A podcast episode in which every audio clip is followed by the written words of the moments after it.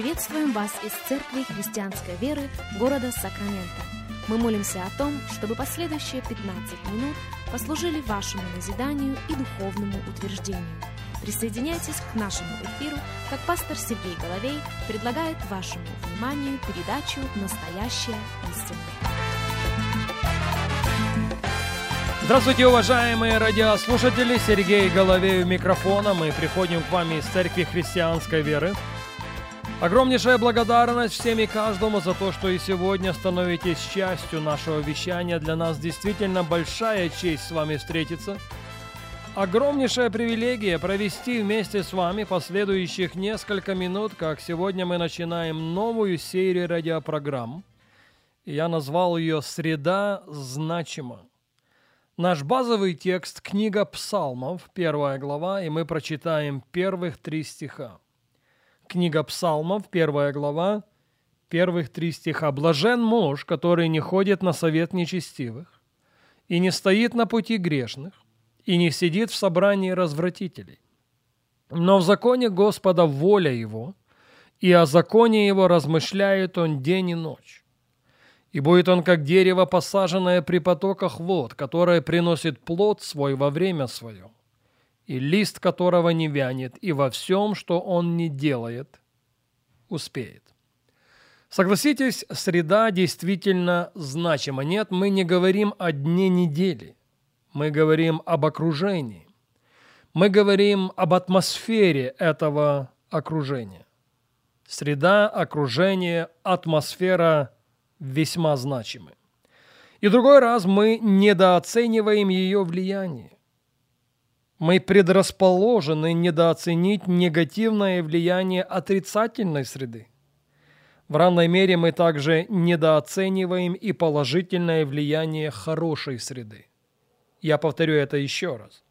Мы предрасположены недооценить негативное влияние отрицательной среды. И мы в равной мере также недооцениваем и положительное влияние хорошей среды. Так вот, в первом послании к Коринфянам в 15 главе апостол Павел пишет, и я цитирую. 1 Коринфянам 15.33. «Не обманывайтесь». Другими словами, не обольщайтесь. Худые сообщества развращают добрые нравы. Человек может быть добрым, намерения могут быть хорошими, нравственными, но нехорошая среда всегда – я повторяю еще раз, всегда будет разрушительной. Еще раз 1 Коринфянам 15.33. Не обманывайтесь. Худые сообщества развращают добрые нравы. Ничего не требуется делать. Просто быть частью сообщества. И сообщество окажет влияние. В книге Притч, 22 главе, в 24 стихе Соломон пишет – не дружись с гневливым и не сообщайся с человеком вспыльчивым. Почему? Потому что среда информативна, потому что среда образовательна, потому что среда формирует нас. В 25 стихе он продолжает притч 22-25. «Чтобы не научиться путям его и не навлечь петли на душу свою». Хотите еще немножко из мудрости Соломона? Книга Притч, 21 глава, 9 стих. «Лучше жить в углу на кровле, чем со сварливой женою в пространном доме». Это все адресует один и тот же вопрос. Среда значима. Среда формирует. Среда оказывает свое влияние.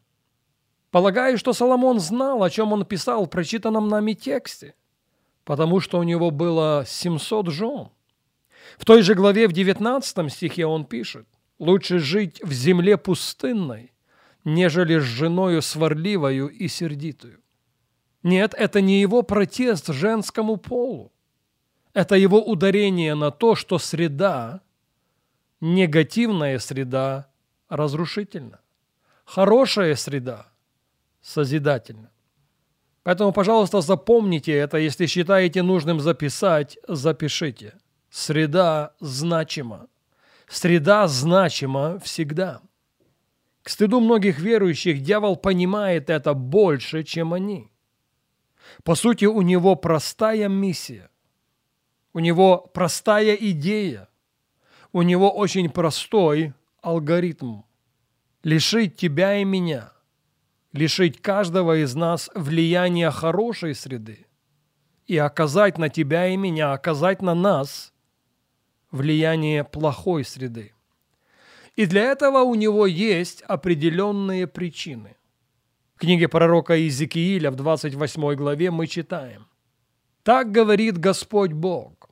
Это свидетельство о падшем ангеле. Ты – печать совершенства, полнота мудрости и венец красоты. Ты находился в Едеме, в саду Божьем. Я осмелюсь оговориться в том, что Едем – это не только физическое место, хотя местом Едем являлся. Едем – это больше, чем место. Это среда. Едем – это атмосфера. И что вы думаете? В один момент падший ангел всего этого лишился. Книга Иезекииля, 28 глава, 17 стих. «Я не свергнул тебя, как нечистого, с горы Божьей, изгнал тебя, херувим осеняющий, послушайте внимательно, из среды огнистых камней. Есть все причины полагать, что это произошло либо до Бытие 1.1, либо между Бытие 1.1 и Бытие 1.2. В любом случае, Бог приводит в порядок оказавшуюся в хаосе землю. И процесс восстановления предусматривает Едем. Процесс восстановления предусматривает не столько место, повторюсь еще раз, сколько среду, сколько атмосферу. Бытие, 2 глава, 8 стих. «И насадил Господь Бог рай в Едеме на востоке, и поместил там человека, которого создал». Зачем? Потому что среда значима.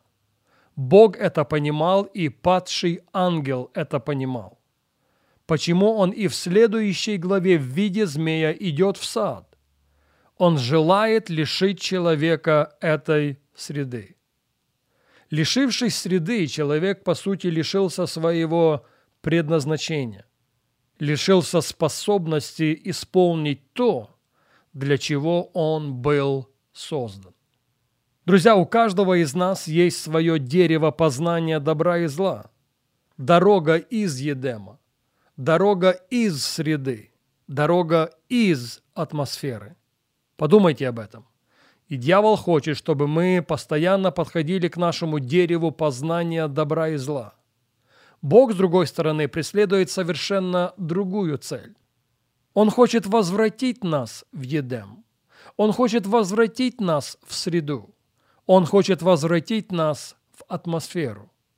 Я скажу больше. Он хочет каждого из нас сделать деревом. Вот об этом-то и ведет речь Давид в нашем базовом тексте.